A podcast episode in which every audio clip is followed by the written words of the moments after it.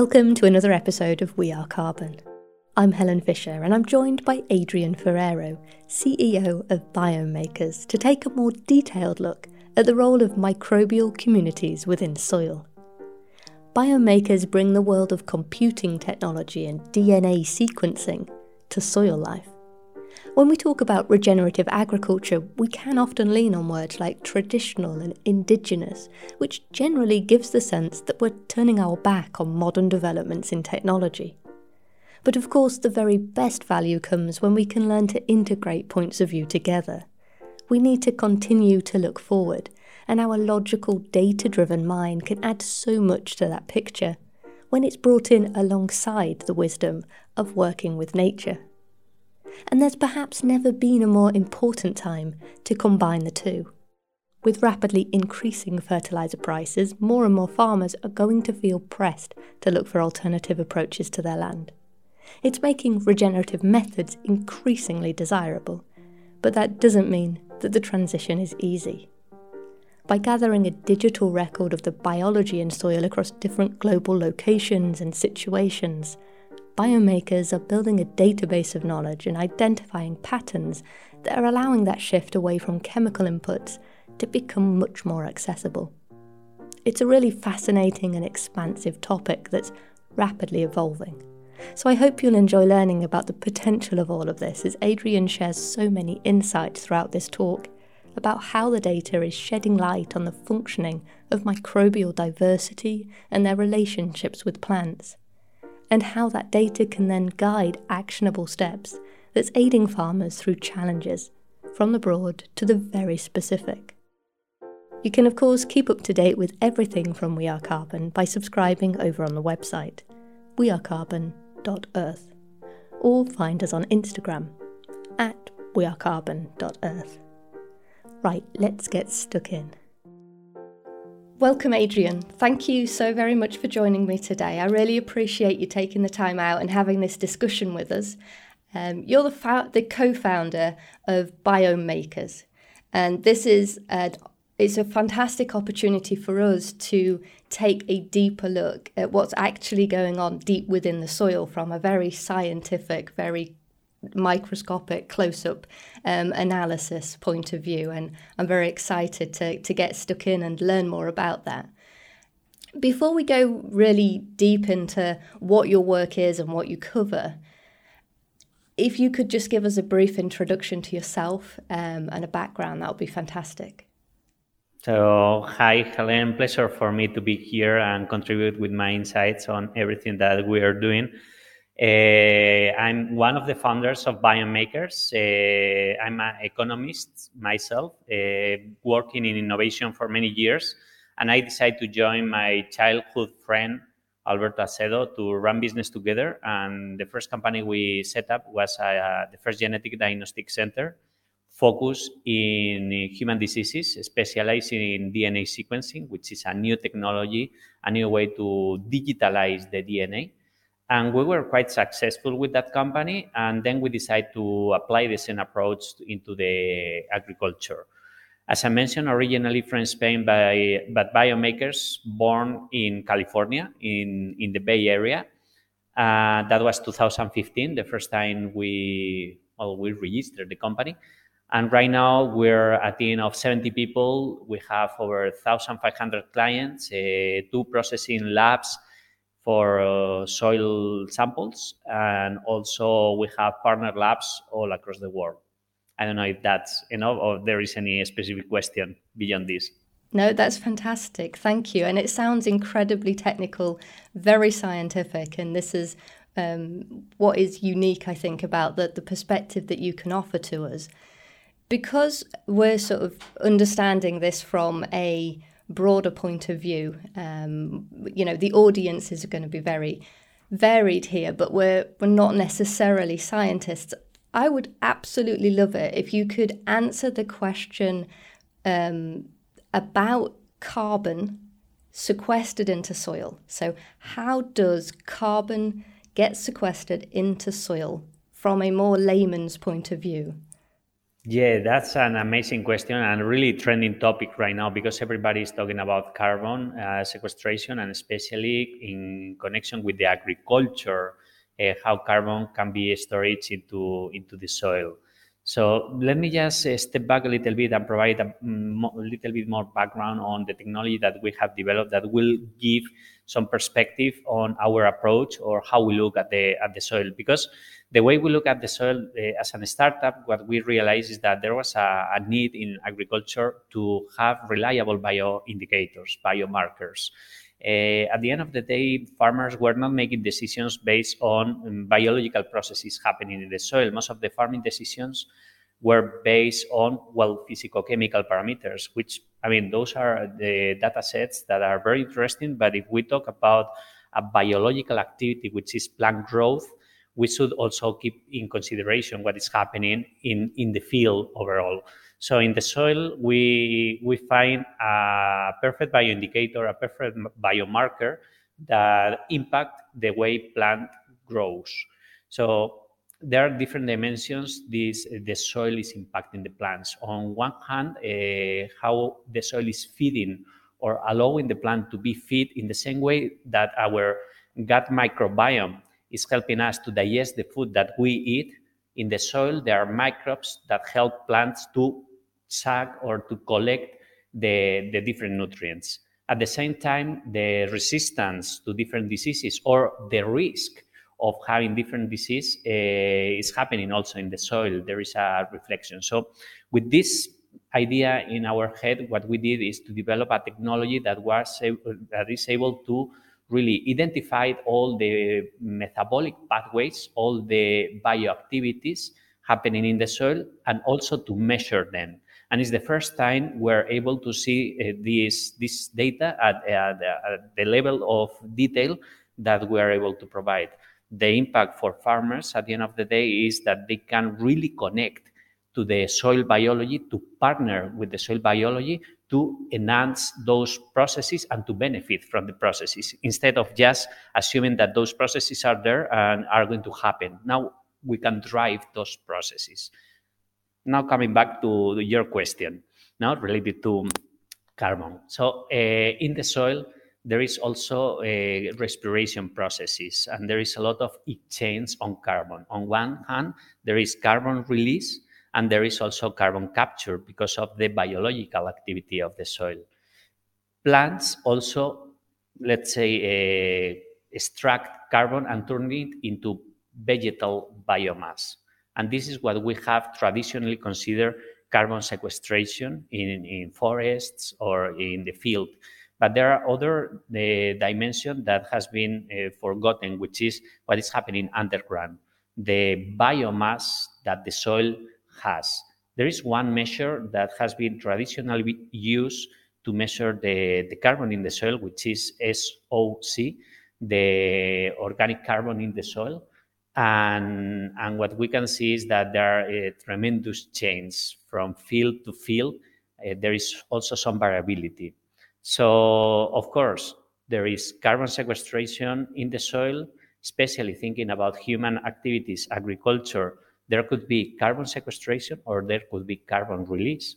This is the question. Traditionally, if we think about the latest forty years, the way we have been farming, actually what we have done is to release carbon. It's, it hasn't been like carbon-friendly uh, activity. Also because the technologies and the goals and, you know, the approach of farm of farming was not really focusing or targeting sustainability. Was really targeting increasing the yield as much as possible. Now we're in a moment where agriculture is transitioning into a new model where yield is important for sure. We need to feed the planet. We need to provide crops. We need to make agricultural activity sustainable from the economic point of view as well. But at the same time, we can help uh, to support the sustainability of the planet. If we turn from a carbon Uh, intensive farming into a carbon-friendly farming, keep in mind that agriculture is responsible of ten percent of the carbon emissions. So there is a, this double effect. On one hand, we stop releasing carbon from the agricultural activity, and at the other side, uh, and on the other hand, we start compensating this uh, this impact by sequestering carbon, and this could also bring revenues to farmers, which is very interesting. Yes. So when you mean revenues from the carbon itself, you mean from a like carbon credit point of view? Yes, exactly. And there are some examples already in some parts in the world, for instance, in U S, where some farmers have benefited from turning into more carbon-friendly practices. But still, there are so many questions related to carbon credits that we need to solve. Uh, we're a science-based company. Everything we develop has to be technically validated.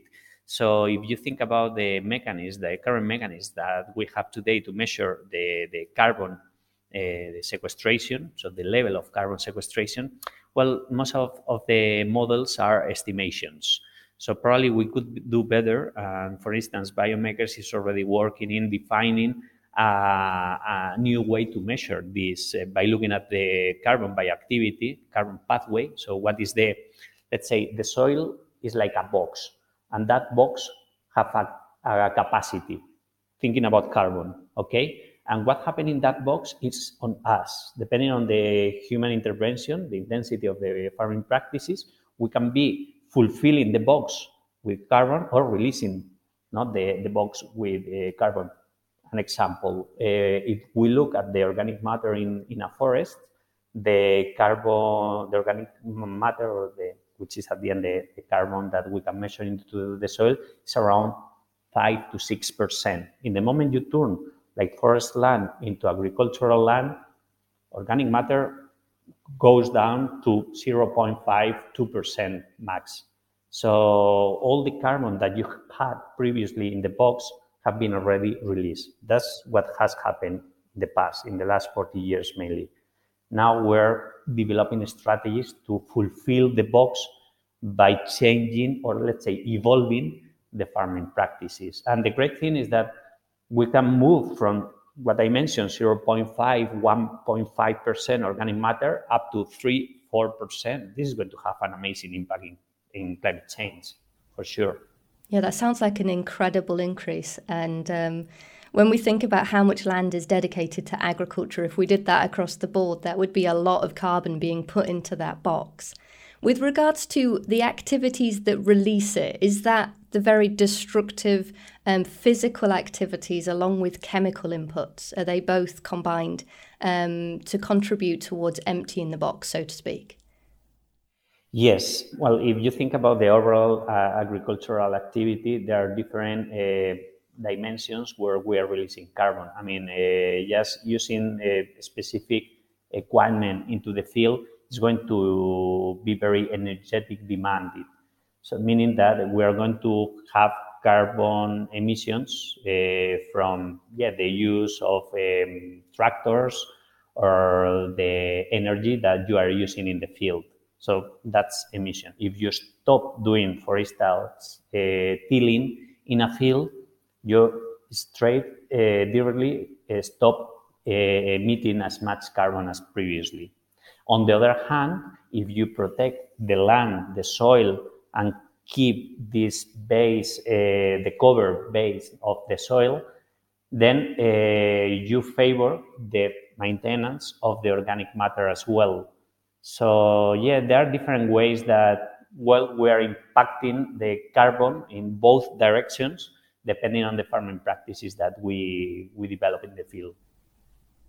Yeah, and in terms of drawing it down and drawing it down um, back into the box as quickly as possible, we would want to support as many of those aspects as possible that are beneficial and move things in that direction. Is that... Um, hugely dependent upon the biological life within there? Yes, and the good thing is that we are moving or transitioning into greener farming. Uh, the use of uh, biological inputs, it's, it's bigger every day. There are new solutions that farmers have available in their uh, input stores, in the retailers, and instead of using chemical or synthesized fertilizers, they can go into different solutions that are going to benefit, for instance, the carbon sequestration for sure. So this is, uh, for instance, one of the dimensions that uh, we can consider. Also, there is this movement that is not really actually small, it's, it's growing very quick, and more and more farmers and also corporations are embracing it, which is called regenerative agriculture. It's kind of way of approaching agriculture, and uh, it's really focusing on benefiting the biological processes in the field, and at the same time it's called carbon farming or carbon friendly farming, because it's going to increase the, the sequestration of the carbon that uh, we have, again, turning from carbon emitting activity into carbon sequestering activity. So talking about agriculture. So regenerative agriculture, for sure, they are doing so many trials, so many experiments, so many, you know, testing different techniques. Uh, now a cover crop, now I'm going to use this uh, machine that is not going to till, it's just going to put the plant underground without breaking the layer. So there, uh, syntropic agriculture is another uh, experiment, mixing different crops in the same field that uh, they have symbiotic relationships, so they help each other to grow better, uh, faster and better. No, and then you have uh, crops that have also, well, from the flavor and the qualitative point of view, uh, really huge, I mean, really good um, characteristics.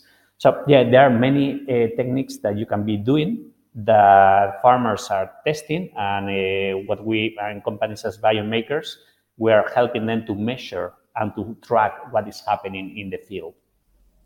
Okay, fantastic. And one of the largest um, contrasts that I can see between conventional farming and regenerative farming is, like you said at the start of this, the convention is to look at the chemistry, and therefore we're putting inputs into the soil that are synthesized. And that would be for fertilization and pest control and um, all of the um, working aspects that the, the plants need to grow. In the regenerative model, it's it's more that we're turning our back on that and saying that potentially those chemicals are actually doing more harm than they are good. So we're replacing the chemical inputs with biological understanding and biological um, support of the, the whole system. And within this, it's it seems like an enormous contrast. And I think that it's, it's very, very um, exciting, because we can see how that...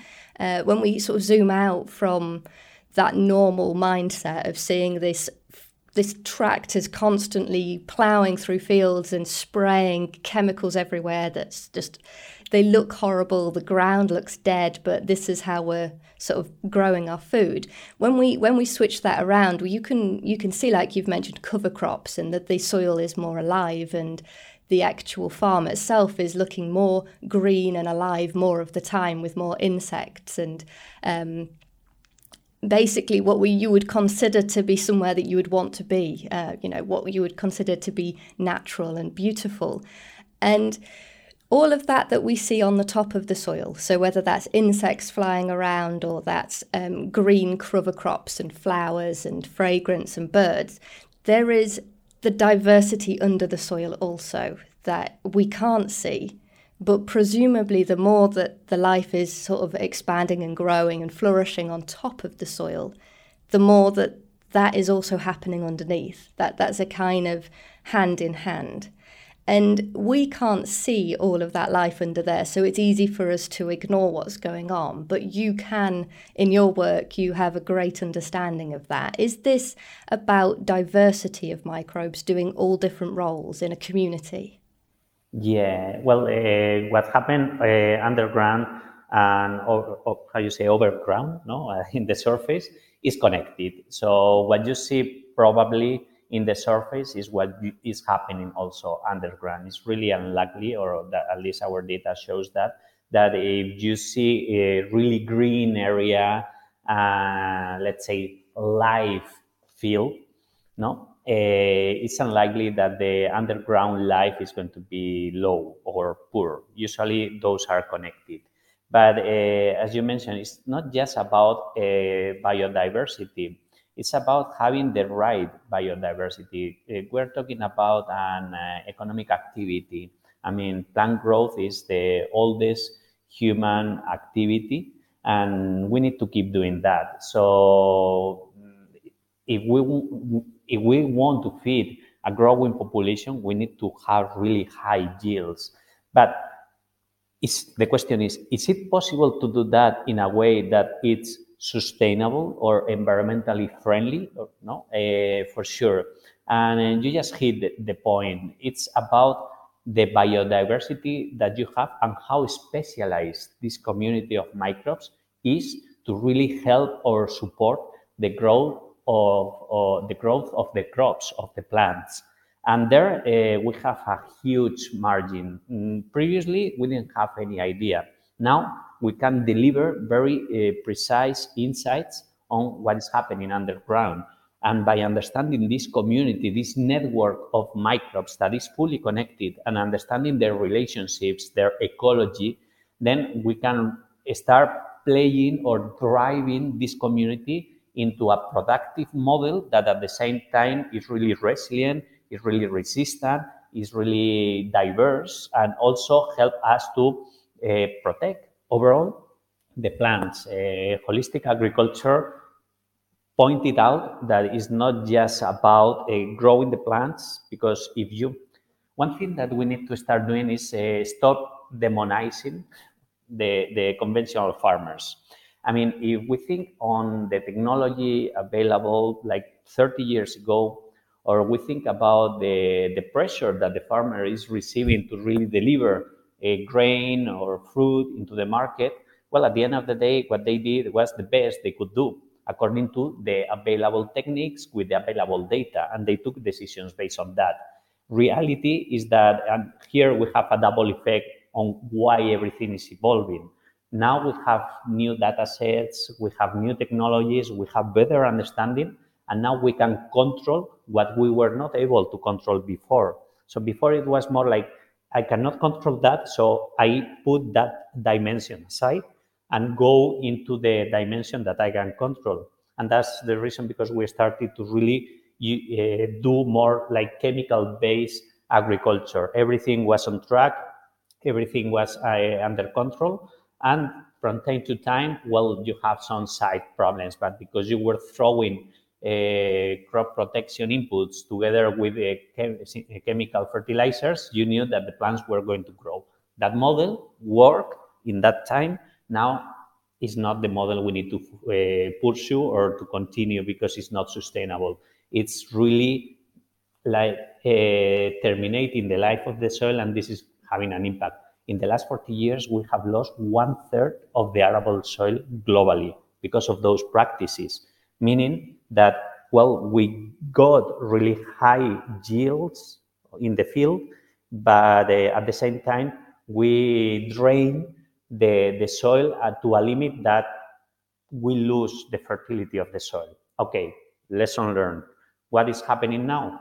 There are new technologies, new knowledge, and at the same time, there is a a high, really high cost of chemical fertilizers. If you see the, the cost of urea, for instance, which is one of the main fertilizers that is being used in agriculture, well, uh, it's like uh, five times uh, higher the price than, let's say, twelve, ten, ten months ago, meaning farmers cannot afford the, to spend the same money in fertilizers.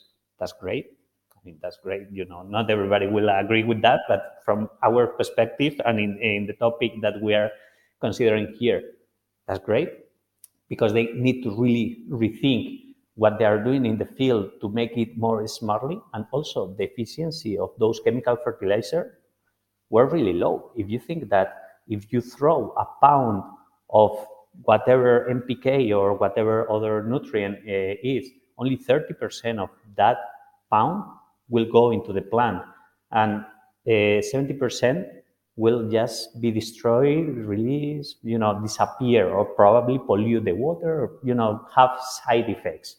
So increasing the fertility efficiency is going to be great to man- save money for farmers and to increase the biological activity of the soil and preserve the fertility of the soil. So, yeah, those the, the all all these. So let's say this momentum is uh, bringing the farmer to a situation where they need to really make experiment into regenerative agriculture, turning into other practices. And now we are able to share the knowledge because we're in the data society. So that's great because uh, the information just fly at a great speed. So we don't need to, to really make experiments place to place to learn. If somebody make an experiment in one region of the world, the rest of the world can learn from that. So yeah, I, I'm very optimistic on, on the momentum of agriculture, as you can see. Yeah, and I think having that incredible economic motivation where actually it's not becoming, or it's becoming less and less viable every year to use the conventional methods, because not only is the soil less productive, but the inputs are becoming more and more expensive. You said five times as much. That's it, it's clearly um, the biggest motivation of them all is to make money ultimately in any business. And if that is moving towards regenerative agriculture as being the most viable option for the future, then I think that's very optimistic that we'll combine all of these different motivations, both the climate and the environmental benefits with the business model benefits, that, yeah, we should we should really start seeing um, huge transformation um, globally, I think, um, over the, the coming years. And that's very exciting, and you're incredibly well placed um, to see exactly how this is going, because I think that you, you've kind of hit it very well, that people are moving from one practice that is incredibly prescriptive, that they have been used to, that this, this is what they've been trained in, this is what they have depended upon. And then to move from that to something that actually it's very difficult to give a prescription of put this on the soil and that is what the outcome will be. It's the complete opposite. It has no guidelines. It has, um, or previous to having a very in-depth understanding. There's there's a lot of um, wait and see, I suppose. There's a lot of faith that farm- farmers have to put into changing to these new methods. So you're bridging that gap um, with the technology and with the data that you're able to provide. Can the microbes and the biological approach support the farmers in all of those different areas? So say, for example, pest control. Can the soil life support the plants with pest control to replace chemical inputs that would just be to wipe out um, any problem that would be there? Absolutely, yes. There is no other way to answer that question. We have plenty of examples where the The final recommendation based on our analysis is don't do anything. You don't need to throw anything, to apply anything. You have everything over there. So yes, uh, be sure you care for the land in the way you are doing, but you don't, you don't need to spray because you have been spraying for the last year, so you still have it there. What you need is to unlock the mechanism, the biological mechanism, the ma- microbe. Because at the end of the day, when we talk about the soil life, we're talking about the microbes. Uh, those are the ones really playing a role in all the bioactivities happening in the soil from different dimensions, no? But uh, yes, uh, microbes are, are essential. Uh, we have all, some examples. Uh, some farmers came, well, actually the agronomists came to us and telling like, hey, I've done the traditional soil test, the physicochemical test. I see that the amount of phosphorus and potassium in that field is huge. But when I see the plant performance, is really low. So the green leaves are not as nice as I, I would like. And I don't know what to do. So that's an, a really recurrent question that we receive, not specifically on the phosphorus potassium, but actually this is one of the most frequent ones. So when we do the analysis, what we see is that the, the, the metabolic pathway, the, the, the mobilization of those specific nutrients are blocked, meaning the microbial community is not helping those nutrients to be released uh, to the plant. So what they need to do is to really unlock that uh, pathway, that mechanism. And uh, as I mentioned before, there is a new generation of solutions available. Still, there is certain uncertainty, certain uncertainty about the real effect of those solutions. But this is what we are also helping people to do, really to know what What is the impact of the specific solutions that are available that are going to help? Because if you have a, a, a balanced community of microbes, those microbes are going to help the plant to be fit. At the same time, those microbes are going to protect the plant. and because they are going to keep the balance on, on the community. I, I really love this example, and this is something we really uh, perceive. If I ask you, where is the place where you could get an infectious disease that you will die? For sure, or well, probably. You will be surprised that is the place where you have the lowest biodiversity, which is a hospital. If you get an infectious bacteria in a hospital, because that means that that bacteria is extremely resistant to any antibiotic that is available into the market. So then you have a big problem, right? And there you see the, the community impact. When you have other community that is more balanced, you might have pathogens, but th- those pathogens are not going to be able to flourish and to create problems in the same way that if you go into a hospital.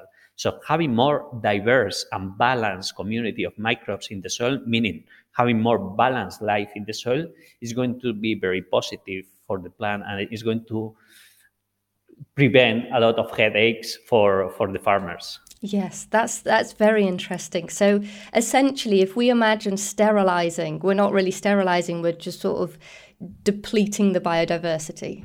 And therefore, yeah. we're taking away all the resilience and all of that available community to, to kind of come in and hold back. So the only thing that survives the um, antibiotics and the, um, uh, yeah, the chemicals, the only thing that survives is too strong, and there's not enough to, to balance it out again. So that's what we've done to the soil, essentially. Um, reduced communities down to um, maybe just just some very resistant varieties.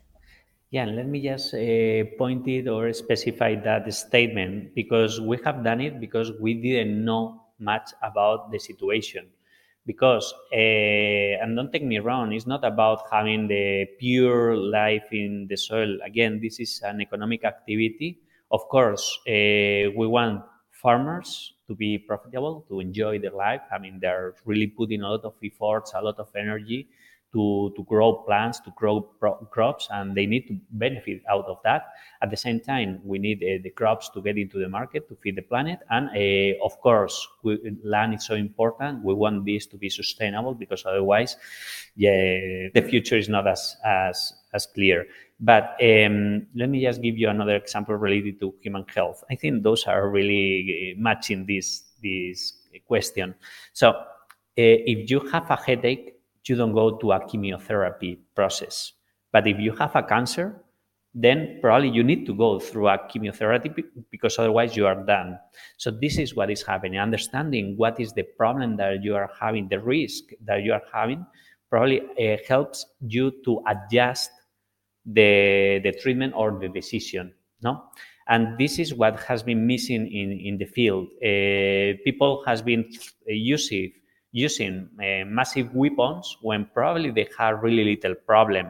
And that had a really side effect. And that hasn't been very good, negative side effect. But now uh, the situation is a little bit different, and uh, we're learning. And everybody is becoming a data geek. I mean, we say we're data geeks because we're a startup, but if you think about everybody with a smartphone, they, they process data every day in, in all kind of dimensions of life. If you want to do a, a purchase, an e-commerce uh, for anything, probably you are going to look for different sites, compare, so you are going to get a lot of data. And farming community is pretty much the same. And they are also aware of the, the, the importance or the relevance of uh, climate change, because it's impacting them dearly. And uh, they know the opportunity they have with carbon credits that still needs to be a little bit more developed to be more trustable, more reliable as a market, not so volatile. And, No, so, but uh, they know that there is an opportunity. So think about this. We're telling the farmers, if you transition for certain practices into other practices beyond the impact in your agriculture and the, the assets, the productive asset that is the soil, that is going to be very beneficial, uh, we are going to pay you because you are sequestering carbon instead of emitting carbon or releasing carbon. This is a very interesting message that is going to capture the attention from many of the farmers. Yes, absolutely. I can imagine it will, um, because it, it's giving such um, support for their work and encouragement to to both look after the environment and look after their pocket, which, as you've um, just mentioned just now about the, the inputs being proportionate to the problem, whether that's a human health or the soil itself. And of course, when it comes to a business, you don't want to be throwing in waste, pro- you know, you're just throwing good products, but wasting them because they're not needed. Then it is incredibly beneficial to have the data to, to say what is needed and what is just going to be um, excess and to cut back. So regarding the um, information and the data that you can provide for people, is that basically what um, is at the heart of it, is giving them the information that's needed to have just the right activity, just the right action and input into the soil? Exactly, uh, but this is a learning process. Uh, let me share with you why. Because we are uh, opening this new dimension, this new layer of data, and it's, uh, we're working with the community to understand how to use the data for, for better. And we started seven years ago, and we have done an amazing path. And uh, we found amazing people in between, really uh, open to contribute to, to this goal. The moment where we are right now is that we have really good understanding on what are the actions based on, let's see, uh, uh, the, the, the, the functional profile of a field. Just by looking at what is the current status, we can really see what are the actions that you have to, to do. What we are working internally as a company is also to connect what is the, let's say, the diagnosis with the solution. So we work with retailers and farmers on looking at different fields, you know, understanding and connecting different layers of data from soil structure to the yield to the functional profile of the soil, which is what we provide. And uh, on the other hand, we're working with input manufacturers, uh, mainly developing or uh, offering biological solutions on understanding the impact and the effectivity patterns of those inputs, because this is going to help them to improve their solutions, to make those solutions more effective, and also to understand what are the, let, let me say, the functional claims that they can present in the market to differentiate, because that's a huge problem. When we talk about biologicals, it's like a package, no? It's a, a bag, and there are many products there, but all of them are different. Uh, the problem is that we didn't have the tool to really understand what are the specific differences. That now we have it. And if you have those data points, you can connect them by applying artificial intelligence, uh, because you can model the behavior of the different solutions, and you can predict if that solution is going to work in a specific field and how this solution is going to work with a really high um, comfort, no? like uh, significance in talking about probabilities. So uh, this is what we are working, and is something that is going to be available not far in the time, but this is something we are building right now. Wonderful. And in terms of biological inputs, what we're talking about here is actually inoculating the soil with um, microbes. We are talking about all kinds of inputs because, uh, yeah, for us, soil is the biomarker, but everything happening in the field is going to impact the soil. Uh, it's one of the inputs, and this this is a really interesting uh, example. Uh, we're working with a manufacturer, and it's a foliar application. You put the, the solution into the plant, but we could see the impact of that solution into the soil. That was curious, right? The, the, the, the challenge for us is the resolution, how we, let's say, turn the machine to really understand the, those changes. But this is what... Uh, excite us, no, as as uh, uh, technology developers. Uh, so so it's not just about uh, the soil; it's about every any input that you put, because the soil is going to to reflect it. Yes. Okay. So there's there's a variety of solutions. And do the how, how do you go about? Do you test the soil itself, or are you testing the the produce that the soil's um, growing um, to see what's lacking? Yeah, we, we uh, soil testing, we test the soil because we want to profile the community of microbes in that field. And the way we test the soil is not just by picking one single point. you collect different uh, spoonfuls of soil from different places, something between two and four inches deep, right? Uh, because that's where you will find the community, the reservoir of microbes that will give us uh, the most meaningful uh, community of microbes, let's say, that will give us multidimensional uh, information on what's happening in that field. So uh, what happened on the soil is that we received the soil in our lab and we just digitalized the biology of the soil. What is really interesting is what happens once you have the data. So once you have, and we look at the microbes from a D N A point of view, so we can profile all of them, the known and the unknown, which is, well, you can imagine, yes, uh, uh, we have right now in our database, we have identified so far with all the samples that we have processed from different crops, different locations, up to around ten million different taxonomic units, meaning different microbes. But humans have been able to name just half million of microbes, together bacteria and fungal species, like three hundred fifty thousand bacteria and one hundred fifty thousand uh, fungal species with name. So we have ten million. You can imagine how far we are there. But uh, not knowing the name doesn't mean that we don't we know what they could potentially do, because by looking at the D N A we can make taxonomic uh, uh, affiliations. No, so you know that you have um, a plant or you have a mammal. No, you don't know the name of the plant, but you know that most of the plants do the photosynthesis. So meaning that that plant probably will do photosynthesis, no? That's the kind of intelligence that we build to, to, to make these functional profiles. Too many information, too much information. No, right? I think it's fabulous. It's very exciting. um, it, it's, uh, it's, it's kind of creating so many questions, but um, yeah, really, really interesting information. And so you must be, with every sample that's going through your um, D N A testing, you must be identifying new microbes with pretty much every spoonful of soil that you receive, I imagine.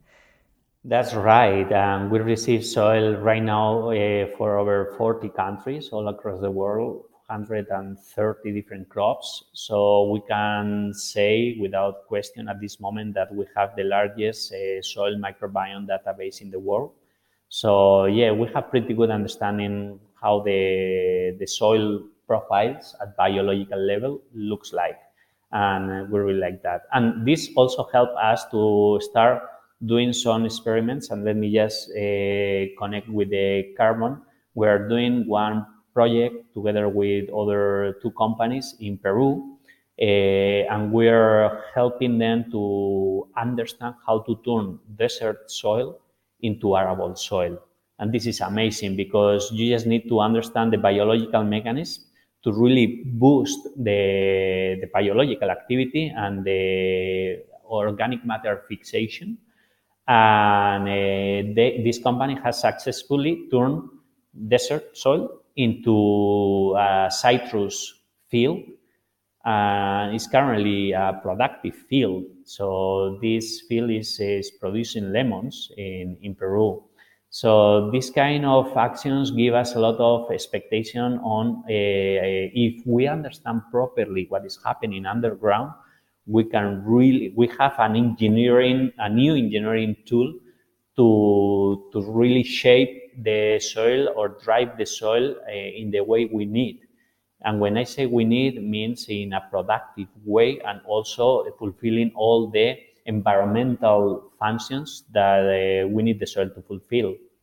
Yeah, this is so, so very exciting. When we talked about earlier, you mentioned we've lost a third of the growing land and the, the yes. soil has died. And this is the last sort of forty years we have gone in the direction of depleting everything. So to say we can take a desert and turn that into growing space, that gives the optimism that we could do that anywhere. Wherever soil has been depleted, we can transform that back into fertile growing land, which is exactly what we need and really gives so much hope.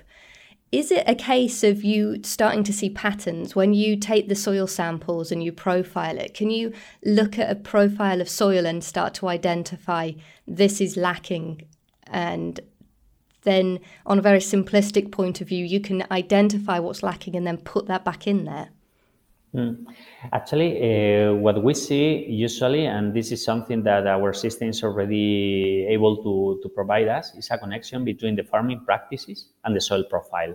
Human intervention is the highest uh, factor uh, impacting the, the soil status. So whatever you do in the field, the soil is going to reflect it. And this is something that was beyond looking like crop uh, specific patterns that can change, because if you put a seed, a new seed in the field, suddenly that community, that soil is going to start changing and adapting to the new seed, to the new situation. Many people at the beginning especially came to us asking, can you tell me what is the most su- suitable crop in this field? Uh, we were working on that question and realized, well, this is not the way we need to approach this, because uh, the, the decision of putting a crop or other in a specific field does not depend mainly on, on the biological status, because that, that is going to evolve and adapt depending on the crop that you want to, to put there. So any crop can be grown. Okay. So actually the community within the soil is very dynamic, and it will change to the crops themselves. So they are um, creating a relationship with that. And I suppose what would be really interesting is if we could really, when we talk about chemicals being fed to a plant, we're giving very specific nitrogen or potassium to the plant itself.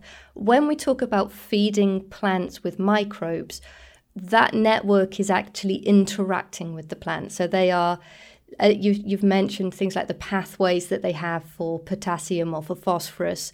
And the microbes are, they're, they're almost like little factory workers, if, if I really excessively oversimplify, and they're, they're under there and they've each got a little role.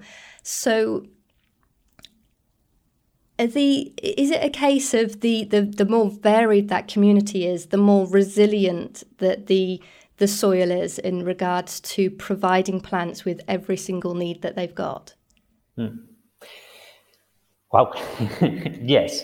So Uh, just for clarification, when we put a biological, meaning a probiotic or prebiotic in the field, in the same way when we eat a probiotic, we are feeding ourselves, or let's say inoculating ourselves with microbes that will fulfill a specific function, okay, especially related to gut microbiome. Now we have so many creams that are probiotics, meaning that have active microbes, okay, that will stick in our skin and will create some protection or whatever uh, effect we, we are looking for.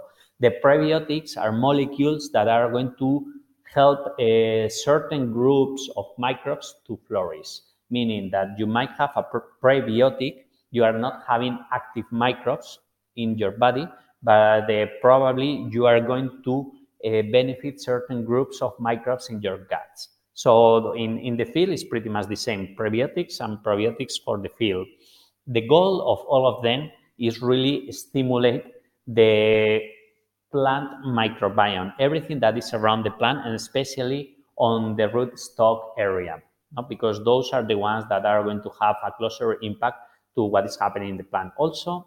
And it, well, this is, uh, there are different dimensions, no? But also the, the microbes in, in the plant itself are going to protect the plant, because they are going to occupy, to, to fulfill an ecological niche that probably other negative microbes or pathogens or any other microbe, undesirable microbe, is not going to be able to flourish because they already have these other microbes. So, yeah, uh, at the end of the day, what happens is that uh, there are different mechanisms, different techniques that uh, are available. And depending on what are the needs, what are the questions, what are the requirements uh, from the agronomic perspective for a specific field, then we will use one community or another. Sometimes it's not about adding more, for sure. As I mentioned before, the balance of the community is going to be great. What we know is that a community that is more diverse is going to compensate all the risks in a better way, so we can connect with the resilience uh, concept. So yes, uh, but you don't want the most diverse community, because probably it's not the most specialized or efficient community for your plants. I know this is tricky, but uh, yeah.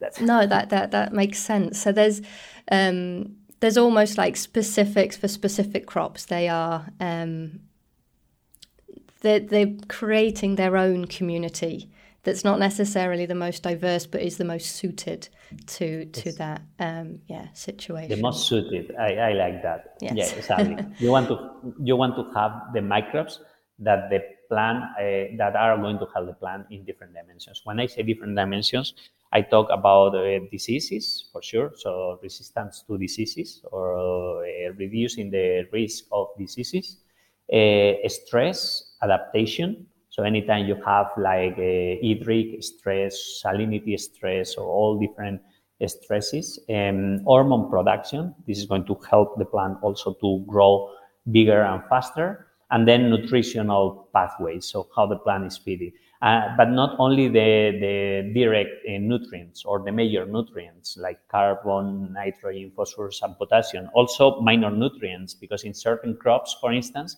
if you enable the zinc pathway, what you are doing is increasing the resistance of the plant against certain diseases. This is happening in banana, for instance. So yeah, you want to really unlock certain mechanisms, and depending on the crop, you will push some or others. Now we have that knowledge. We know which communities are going to be connected to the mobilization of zinc or others. And the good thing is that there are certain solutions, these probiotics or prebiotics, that mainly biostimulants, that's like the group of them, that are going to, to help the plant for, for all of these dimensions at once. Fantastic. And when we think of uh, conventional inputs, we, we've heard that they tend to be needed to be increased year on year, or the price goes up year on year. When we're talking about biological inputs, would it be correct to um, to think that this is actually going to be the opposite, um, or, or we'll find a point where it becomes the opposite because the input does not need to be continued? Mm-hmm. Well, the reason because the chemical inputs are rising, the prices are rising so greatly right now is because of the logistic problems that are happening globally right now because of the COVID, but at the same time because the energetic crisis. So gas is the main input to produce uh, nitrogen, for instance, which is one of the fertilizers. So uh, biological inputs have a different, completely different uh, production process. Usually, most of the input manufacturers use biofactories. So they have a bioreactor or a fermenter, and uh, pr- the prices are going to be more stable from that point of view, no? Because at the end of the day, you have your, your microbes, your culture that you need to grow, and out of that, you extract the, the concentrated, um, well, it could be any kind of... Um, of media, but a uh, liquid or a, a land or like soil, no, the solid media, and then uh, they will deliver the solution. So because the manufacturing process is a little bit different, it's expected that the prices will be more stable. And as competition uh, rise, uh, probably prices will go down, and the productive process will be specialized, will probably will bring the cost, the production cost down. So this is going to benefit the, the farmer. My expectation, and this is going to be a huge market uh, on, on agriculture, the input, the biological inputs, but uh, from the farmer perspective, it's going to be very stable and very like secure, more than the chemical fertilizers, for sure. Certainly. Wonderful. And the work that you're doing at the current time, you're offering incredible data analysis and therefore actionable um, advice that, that farmers can um, pinpoint the actions that need to be taken or that will be best suited for their um, location. How does that work for the farmer? Usually the farmer... Uh, I mean, there are certain farmers who are really uh, agronomic driven, but most of them, they just uh, want straight decisions. So we work a lot with agronomists or the technical departments of the large uh, agronomy, uh, agronomy farm companies, farm corporations, and uh, we train them to really well, actually train is we share everything we have learned on this biological dimension with them so they can take action out of the results that we deliver. Okay, usually they come with a specific question. This area is, uh, the yield of this area is lower than this other area, and I'm doing exactly the same. Why is that? So this is one of the most frequent questions. In that case, you just do a comparative analysis, compare the functional profiles, and then it's like, oh, this is what is dri- driving, driving that uh, in this area you have a lower performance of the crop. So now you need to unlock that. Usually we work with agronomists, and because this is new for them, and in the agronomic schools, this dimension was not so developed till now. And now they are starting to, to get some, some learnings, but uh, the people who is already on the field, they need to, to learn, and they are really happy to learn because that qualified them. So we work a lot with agronomists, and we have this community called Soil Squad, where we also allow them to exchange information and data, because if you have already experienced a situation, it's likely that other has uh, is going to have the same problem. So in the moment they face this, that problem, I mean, they don't need to do it. Crowd knowledge. I mean, we need to do that. We're doing that in all dimensions. We need to apply that in agriculture for sure. Absolutely. And for the future of what you're doing, have you got anything um, in the pipeline that's new, or is it all very much a case of keep expanding on these databases and the information that you were understanding? Well, I already talked about this uh, A I or virtual assistant for agronomists. So we want to really upgrade the tools that we provide and not just give them the functional profile, but really narrow down to the conclusions. And what is more interesting, uh, narrow down to what could be the specific uh, solution that they need to apply. And this is something we're working on, and it's going to be available probably by the end of the year for certain crops. This is progressively. And uh, another thing we are really excited about, it's about uh, a new service based on the same technology where we make an overall assessment on the sustainability of the farm by looking at the soil. No, again, soil is the bioindicator. And this is closely connected to the carbon sequestration activity. And uh, there we have really nice, we're doing different experiments to really, I mean, any any service, any uh, technology that we put into the market, we want to feel confidence that it has been properly validated, is trustable, and it's reliable. And that's the reason because we have so many P H Ds in our company, and we publish so many scientific papers as well, because we really like talk to the academia, get the exposure, get their feedback. And uh, with that, it's called Big Crop Rate. It's already available, but the connection with the carbon is to come. We're finishing certain projects to really make those connections between the different scores that the farm gets with the level of carbon sequestration that they have. Once we have that, then we'll have a reliable measure or metric on the carbon sequestration activity in the field. That sounds very significant because, like we've said before, it's going to tie things back to the carbon credits and maybe make things more accessible if that validation process is ticked. So yeah, this sounds like incredibly important stuff. Um, Hopefully. And from the consumer's point of view, because we've talked a lot about um, information that's very, very valuable and um, relevant to farmers, but this is all relevant to consumers because we're talking about food supply. So this is a, you know, stability of prices and availability of food on the shelf. It also has um, potentially a big impact upon nutritional value of food too, doesn't it? Mm-hmm. Yes, uh, but I will go a little beyond the nutritional value. I mean, for sure, uh, I there are certain dimensions from nutrition that we are we were not considering.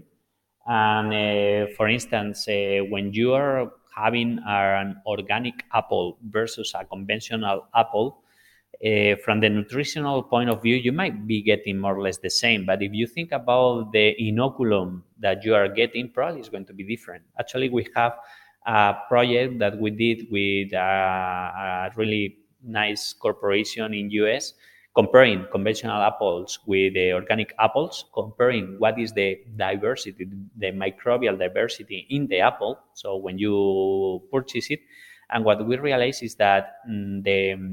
the load of microbes were completely different.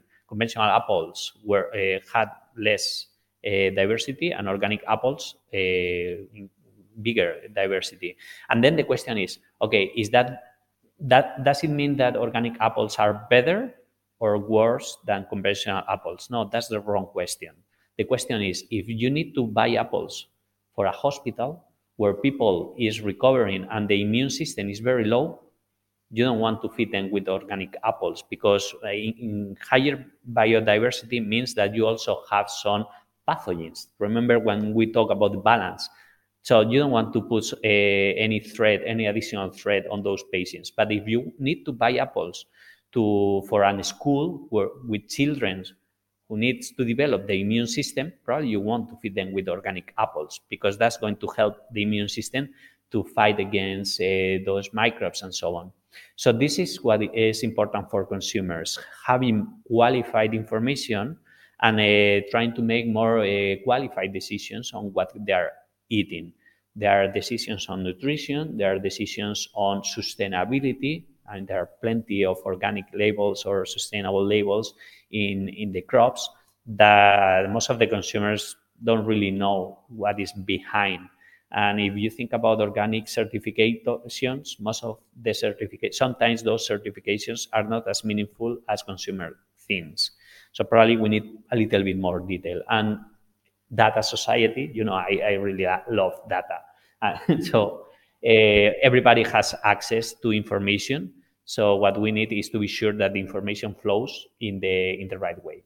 Yeah, yeah, absolutely. We've got so much new information coming out so quickly that this is a very, very significant time, I think, for for finding ways that we can connect that to every every person around society, whether they're the consumer or the grower or um, the scientist. So it's incredibly, incredibly important work that you're doing. And I think it, it, it ties into so many different areas, and probably I could talk about this all day because you've got got so much going on, but I just want to um, thank you for joining me. It's been very, very interesting, very informative. And if you've got anything else that you'd like to share before we, we part ways.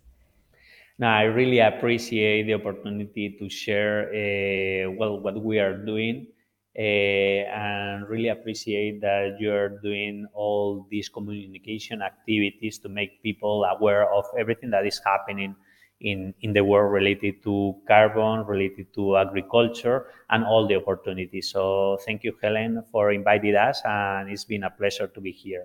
Thank you. And we'll share your website and information as well with people so that they can continue to research and have a look into everything that you're doing. And thank you for listening to this episode of We Are Carbon. Next time, we'll be joined by Michelle Gilman and her startup, Food Fluency. We've heard a lot about the huge significance that regenerative farming can have on improving the health of the planet. And so we're tipping the focus in this discussion to explore the role of farming and our food systems upon our own personal health. You can keep up to date with everything from We Are Carbon by subscribing on the website or following along on Instagram. Search for we are carbon dot earth. And let's keep figuring this all out together.